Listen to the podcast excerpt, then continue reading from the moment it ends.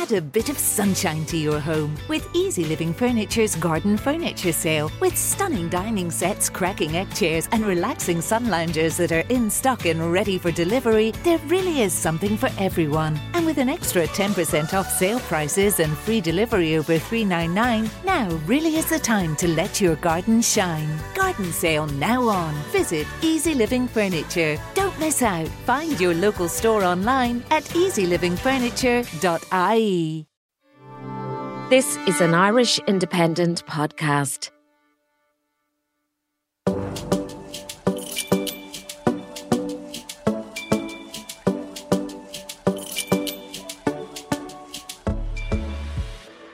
Hello and welcome to Real Help with me, Carl Henry. Families are messy and complicated and can be difficult to navigate when you're an adult. But growing up, how did your childhood experiences shape who you are now? And if there are some hang-ups that are holding you back, can they be overcome? This week, I am delighted to be joined by psychotherapist Richard Hogan, whose new book, Home is Where the Start Is, looks at how your family shaped who you are and how understanding your unique experience can help you become the best version of yourself. Richard, welcome to the show. Thank you, Carl. Good to be here. I didn't realise you were from Cork. We were chatting oh, yeah. before we came on oh, air, yeah. and you're actually from very near where we live, where, where we moved to in West Cork. It's a small world. It's a very small world. The book is out in two weeks. It's already rocking up the charts. It is. It's number two in the bestsellers currently, which I'm I'm actually kind of overwhelmed by the response to it and the and the amount of messages that I that I've been receiving, because I've been thinking, when you know just before I came out, I was thinking, why did I embed myself into this narrative? I could have written a nice book around yeah. theory without putting my own story in there. But actually, the feedback I've been getting and the messages from people and the emails and actually letters into my clinic from people who said that's my experience growing up, because alcohol is a huge problem in this country, mm-hmm. and so I, you know, I speak about growing up with alcoholism present in the family, and I I heard a lot this week in the last two weeks from children who grew up with parents who were addicts, and I suppose oh. that's what made me kind of put myself into it. And um, and I suppose I felt over the last two weeks, I'm glad I did now. Yeah, I, I, I raised maybe that. Uh, exp- articulate an experience that a lot of us don't speak about. And do you think the fact that uh, it's sold so well already shows that we've a nation out there who are suffering? Yeah, I think somewhat. I think well we all come out of families. Yeah, we do. You know, and I think the book is tapping into, like, you know, well, what was your family like? I mean, it really clearly describes all the different types of families, the early attachments that you have with your primary caregiver, what they can do to you. Because I suppose, Carl, working clinically, what I see is people come in and they say to me, I don't know why I do that. I don't know why that's my default response. I don't know why when I get into a conflict, that's how I am. I don't understand. I'd hear women say, why I pick this type of partner all the time. I don't know why, you know, that, that question, I don't know why. Yeah. And the book is trying to really unpack that and show us, well, here's the whys. Here, here are the potential whys. And if you understand that bit, you know, you can change how you think, you can change how you behave, and ultimately you can start bringing, as I did, a bit of joy into into your life. And that's why my story is in there, to show that I'm actually the theory in practice. I did this stuff myself, and I changed the course and trajectory of my own life. And if I can do it, anyone can do it. You mentioned it several times. Yeah. Let's, so let's let's start yeah, there yeah. then. Let's go there yeah. in terms of, tell us a little bit about your background. I know yeah. it's, it's in the book, but, you know, for people listening in, tell them a yeah, little well, bit more about it. Yeah, well, I grew up in a very loving family, very fun family. Um, but there was addiction present in the family. So there was that uncertainty all the time. There was that chaos at times and dysfunction in the family at times, and then it all functioned so normally and so well and fun and singing and, you know, all that kind of stuff. But at the same time, then this was a, a present in our family, and it caused huge problems. It caused huge problems for me growing up in that uncertainty and never knowing what you're going to get in the morning, never knowing what's going to be there in the evening. So there's that sense of, you know, just never really having anything that's really solid or secure, and that that really damaged, I think, my thinking as a teenager. You know, and I think that's the lived experience. And I, I hear it in my clinic of a lot of people who grew up with addiction in the family, that sense of uncertainty, that sense of never having a solid ground, you know, worried about bringing people into the house, worried about girlfriends coming in when you're a teenager, all that kind of stuff, because at any moment it, it can be something completely different. Okay, so our, our childhood and our experiences, they really do shape. Oh, they do, yeah. But here's how the good... We, how they, we become, but not they, permanently. Not permanently. They really... And where we come in the family, for the first, the second, the third, all those things are really important. Also, our, our, our attachment to our primary caregiver is hugely significant. That develops how we talk to ourselves. you know, that develops the voice that's in there. You know, I meet clients and they say to me, I'm no good. I'm not that, no, you know, nothing ever good happens in my life. And I'm not just, nobody likes me. Like, you, well, you weren't born thinking those things, but the family maybe, and the environment that you existed in, the ecology that you existed in, gave you some really negative feedback here. How about we figure out what that ecology, that system was, unpack it. And now here's the really important part, move past it. Right, and I think sometimes psychotherapy can get you caught in the, the trauma there and not help you out of it. And that's a, a key thing that the book is trying to do is, here's a roadmap out of it. Here's some ideas that you might help you to think a bit differently. Here's what you possibly might think, and here's how you can think differently. Okay, and that's important to mm. remind people that there is a way Absolutely. Out of it. Absolutely. And you can, you can, by with work, you can yeah. work your way through oh, it. Like change, we're always, we're never one thing for too long. And what Carl Jung says, you know, one of the great psychologists, um, you're not what happened to you, you're who you choose to become. And that becoming is the most remarkable journey any of us go on. And at times it can be tainted and corrupted by a lot of the stuff that we navigate going through schools, going through our family, going through our relationships. But families are, like, there's no normal family. No, there's not. That's important to remember because, yeah. you know, that, that sense of normal, I don't think it, I think we all think it exists, but it actually doesn't. No. That, like, no, no. They are complicated yeah. and they are messy. And, like, every family will have stuff. Well, it's the most, weird if it didn't. You know, I'm a systems trained psychotherapist. Yeah. The, it's the most complicated system you're ever going to navigate, and you'll be navigating it for the rest of your life, is the family system. And it has a thing called homeostasis, balance. And equilibrium. And so wherever you come on the system and how your parents thought about you and spoke about you, that's all about keeping the balance and maintaining mm-hmm. the balance. You know, when you go back into your family, Carl, at Christmas, you're immediately dragged back Absolutely. Into that position that you were as a child, and your parents have you labelled as that, and that's who you are. And the minute mm-hmm. you start to step outside that, they kind of go back into your role, because that helps us make sense of the complexity of this whole system. And that's what happens with families. You get labelled. It's not out of malice, but it's out of, like, reducing the complexity and making it much easier for the family to understand. You You know, it's every, very much a parent's role. Way of dealing with exactly, it is that the yeah. child is shy, bold, fun, happy, whatever. They're the responsible one, they're the wild one, yes. they're the academic one, they're the sporty one. And so you get reduced, you know, right down into this and quick for, description. For parents listening in who are starting to feel guilty, it is important to remind yeah. them too that that's quite normal too. No, that, absolutely. It's it's about reducing complexity. Yes. And what I'd say to parents always is that labels don't predict the future; they write them. And so, if you want to see, your, if you want to introduce change in how your child behaves, speak about them differently when they're just out of earshot. You know, because they listening. Hear everything. They hear absolutely everything. You think they're not listening, and you're talking to your brother, going, "Oh God, that Carl is so wild. He's whatever." If you want to change how they perceive themselves and start to behave, I would say talk about them differently and watch them live up to the label that you give them. Talk to me about intergenerational patterns yeah. and how they can help you when you get a yeah. grasp of what they are. Yeah, well, what I do and what, what I clearly describe in the book is the genogram. And often when I'm working, I'll start off with the genogram, which is a visual representation of your family. So it's like a family tree, but it's looking at beliefs and values. It's not a static thing. It's constantly moving. And so what is remarkable, Karen, when I'm doing this work with people, they'd say, my God, I never realized my grandfather struggled with addiction. My father struggled with addiction. I'm struggling with addiction. Or, uh, you know, my grandmother got pregnant early in her life. My mother got pregnant earlier in life. I got pregnant early in my so life. There's patterns. there's patterns that exist in family systems. And often we walk into a, let's say we go into college and we meet someone at the college bar and we go off into this rom- romantic life and we have children.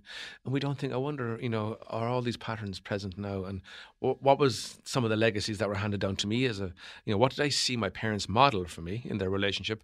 What am I going to bring into my relationship here? And how am I going to parent my kids?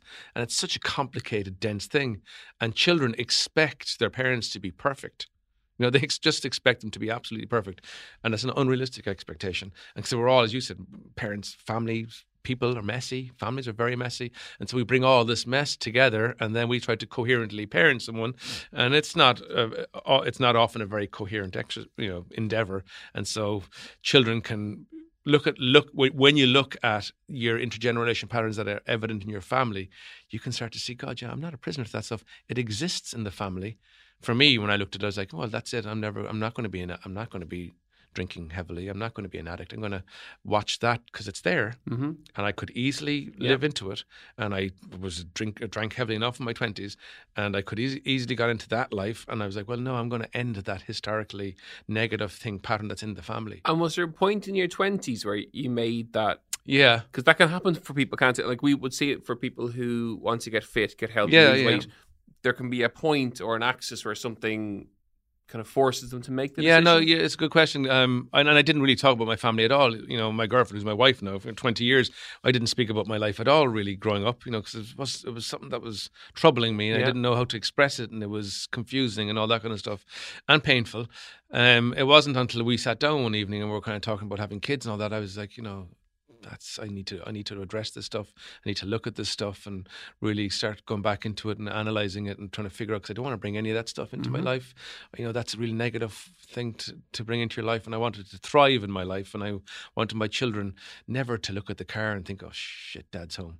I felt that, you know, I, I never wanted my kids to think that that was, you know, that the, when they saw the car, that it was a negative thing, or when they saw me at the door, it was a, I wanted them to kind of like, you know, have a nice life and enjoy. Uh, and ulti- ultimately, what a loss it would be for me mm-hmm. to miss out on that joy, because that's the greatest joy I have in my life, is being with my children, and, you know, and being at home and watching, you know, silly programs like A, a Dog's Journey. It's now my favorite. It's now surpassed The Godfather as the most important movie in my life. And you, you make, you make, parenting sound idyllic, and I'm aware of the parents who yeah. are listening in thinking, oh man, I'm going home to two kids now who are wild, bouncing around the house. I don't have that, you know, uh, uh, that they struggle with it, and that's normal mm. too. Absolutely. And I, I, I feel for parents. Yeah. I think parents, it's a tougher job than it's ever been, and parents thinking, you know, now on top of everything else I have to be a psychologist, a clinical psychologist, a psychotherapist, a counsellor and a psychiatrist, uh, and then build my child's resilience. So it's kind of like, and then work two jobs, you know, and mm-hmm. all the things that we're doing. So th- there's incredible pressure on parents, and I think on, on mothers particularly, because I think what can happen moms is that they look at their own mother and think, God, she was with me a lot more, than, and they get really they get guilty. Guilt. Yeah. And then they parent from that position of guilt, and it causes all sorts of problems.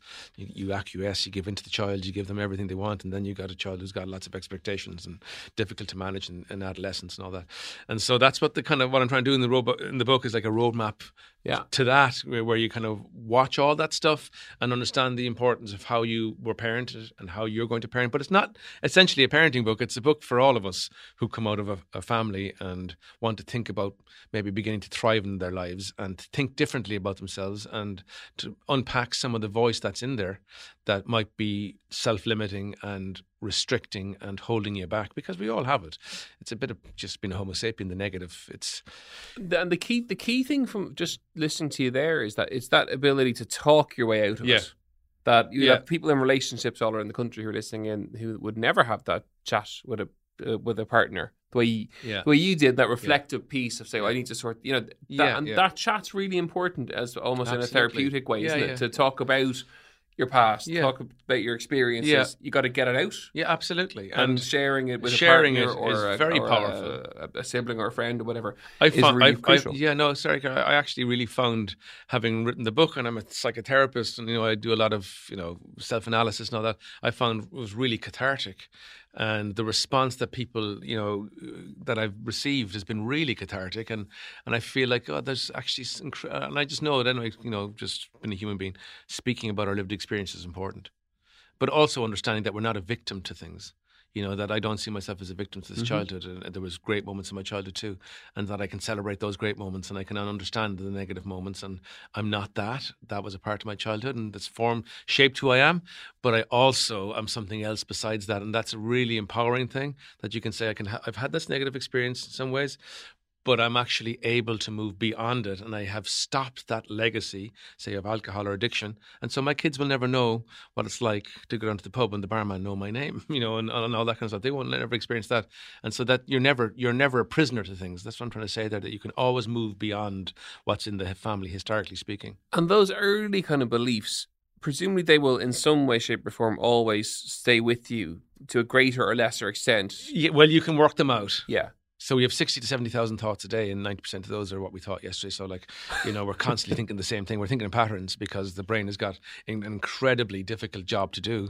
I mean, the complicated computations of me sitting here and trying to understand exactly what's going on mm-hmm. here. It's filtering out all this room. I haven't noticed that bag, for example, until now I've looked around. So your brain is constantly filtering out stuff, and it's filtering out, at times it can filter out good things for you, Carl. And so you can become primed to only see negative.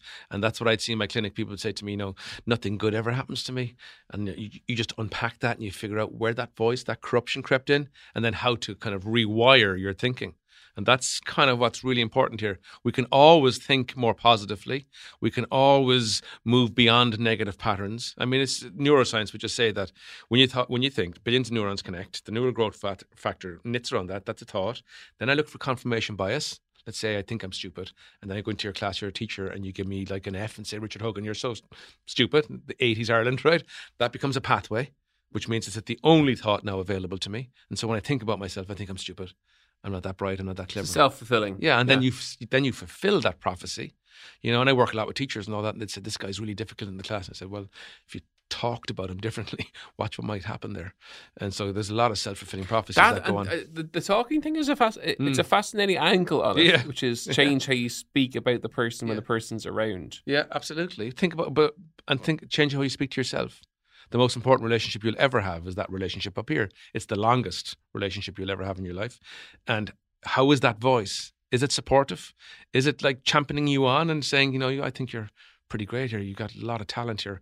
Or is it saying, ter- I mean, I sit with it all day long in the clinic and I hear incredible people and, I, and I'd say to them, would you say that to me? And they'd say, no, Jesus, I would never say that to you. And I'd say, why not? And they'd say, I like you. I'd say, should you not like yourself? Mm. Isn't that not the most important thing to do here? Is like yourself fundamentally first. And that's not that big American, you know, looking no, for no. some mirror. Hey, you're great. No, this is no, no, actually it's, it's, seeing yourself. Yes. This is actually because the mirror, the mirror is tainted by all the stuff that you've experienced. And so when you come to see yourself in the mirror, it's not honestly reflected back. It's tainted through all the stuff, the labels, all the, your position in the family, your mm-hmm. attachments, all of that stuff taints what, what was said to you in school. School is a, a massive system for labeling you. And so when you look at yourself, all those labels are there. And it's like, what I'm saying is, imagine what it would be like to look at yourself unfiltered from those labels and that kind of corruption in your thinking. Then you'd see yourself as you truly are, right? An incredible gift. I mean, the chances of us being alive here, Carl, are four hundred quadrillion to the power of one hundred fifty thousand. In betting terms, almost zero. And so we we we often give away that gift. We often, that's a miracle. That that is absolutely a miracle. Life is a miracle. And so we often give that a miracle away because we become tainted and all the stuff that's around us and all. I'm not that good. I'm not that clever. I, you know, I'll get, this is what I hear in the corporate space all the time by massive, massive people. I'll get found out. You know, people will know I'm not that oh, clever. Yeah, okay, yeah. You know, the whole the imposter syndrome. The imposter syndrome. Yeah. That's, you know, but we, I think we all have a little bit of that going around because as Homo sapiens, it's probably better and beneficial for your survival to think the noise over there in the in the woods is bad rather than thinking, oh, it must be good, I'll go over and investigate that. So we're primed to kind of see negativity. Chat to me about your personality trait then. That's yeah. something that we should all know. We should all know our personality. There's the big five. Okay. Openness, yep. extroversion, agreeableness, yep. conscientiousness, and neuroticism. Okay. And two of those are, neuroscience would say, if you got two high levels of these, would increase your chances of being happy. And so openness and extroversion. So if you're open to things. Yeah. And you're interested in new ideas, neuroscience would say. And if you if you get energy from connecting with people, because we're Homo sapiens, we're, ma- we're mammals, we're designed yeah. to connect. As lockdown. Which is why social networking is so important. Not yeah. a, not in the social, Facebook way, yeah, but actually yeah. in terms of meeting people. Absolutely, it's so important with the aging process yeah. to keep you healthy. I mean, Im- immediately when I met you, I, I know, I, I listened to my brain a lot and it was going confirmation, in-out bias, kind of like, you know, do I know this kind of guy? I know as I sit there, my brain was going, filtering yeah. out and kind of going, yeah, I can. And then you said about Cork, it's like, it went into an in-bias.